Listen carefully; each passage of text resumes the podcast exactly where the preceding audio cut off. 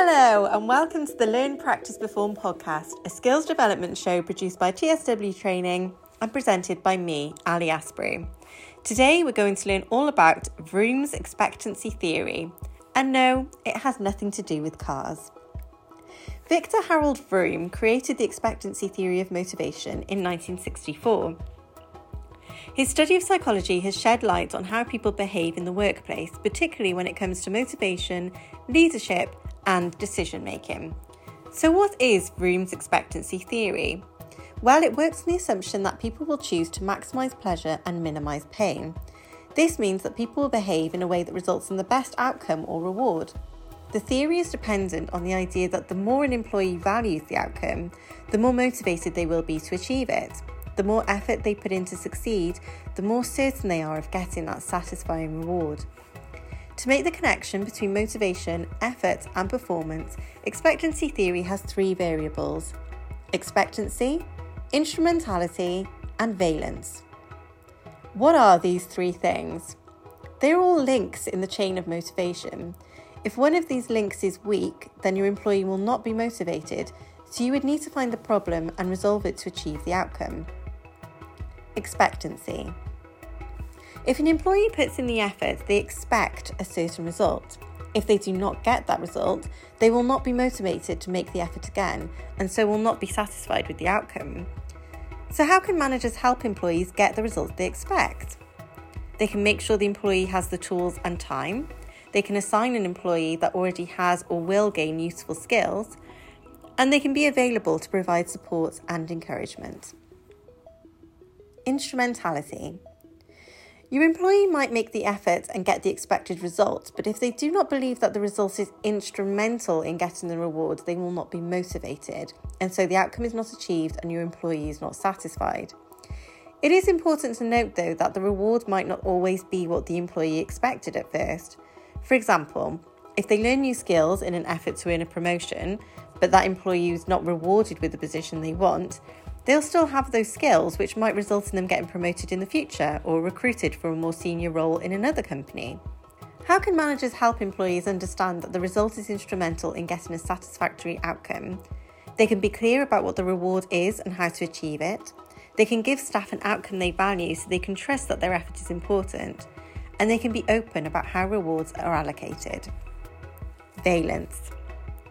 Valence is how much the outcome is valued, if at all, the more an employee values a certain reward, the more satisfied they will be with their efforts.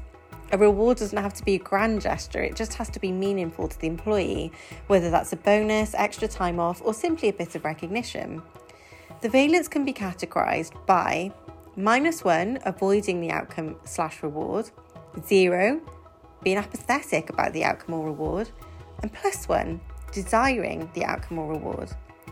The valence can only be motivating if the employee would prefer having the outcome to not having it. Say an employee makes the effort, gets the expected result, and believes that the result is instrumental in achieving the outcome. But if the value of the reward doesn't appeal to them, if they aren't satisfied with the outcome, the employee will not be motivated. It's important to make it clear to your employee that their effort will have a satisfying outcome or reward that they value this establishes trust and paves the way for the rest of the chain of motivation to succeed. So, the chain or equation of Vroom's expectancy theory is as follows motivational force equals expectancy times instrumentality times valence. If either expectancy, instrumentality, or valence are zero, then the equation fails, and this indicates that motivation is low or non existent. For example, it could be that an employee does not believe they have enough time to perform a task well, which means their effort will not result in a satisfactory outcome. After all, who would be motivated to work hard on something that is doomed to fail? Solving the problem behind the lack of motivation will restore employees' expectations, prove their instrumentality, and or help managers better understand the value their staff place on the organisation's rewards. So, how are you going to use Vroom's expectancy theory to increase motivation and performance? Well, if you're a manager, you can assess whether your employees understand what they need to do to get the desired outcome. Clarifying their role can be a way to make sure staff are aligned and understand what they need to do. Say a manager tasked their employee with producing an advertising campaign which would get them the bonus they wanted as a reward, which is the valence. According to Vroom's expectancy theory, the employee must believe the task is achievable in order for them to put the effort into it. If the task is doable, the employee will be keen to perform well in anticipation of the bonus, expectancy. The employee must also believe that the effort they put in will get them the desired outcome, instrumentality, so the organisation must deliver on the outcomes it promises. Luckily, our example organisation bestows rewards often, so due to the employee's trust and hard work, the advertising campaign is engaging and performs well, and so the employee earns that satisfying bonus. And rightly so. Let's talk about the advantages and disadvantages of using expectancy theory. Advantages there is a connection between motivation and satisfaction. The expectation of a reward increases motivation, even if the outcome differs slightly from the original reward. The theory focuses on rewards and achieving goals, and it promotes the idea that more effort should lead to increased performance, meaning the desired outcomes are met. Disadvantages It assumes that effort and performance will result in the desired reward, which isn't always the case. The theory does not account for factors like an employee's learning and workload capacity. And if either the task is unachievable, the reward is not delivered, or the outcome isn't valuable, that is enough for employees to lose motivation. So, while Vroom's expectancy theory allows both the business and staff to meet their objectives by focusing on a meaningful reward or outcome, it shouldn't be the only theory you lean on.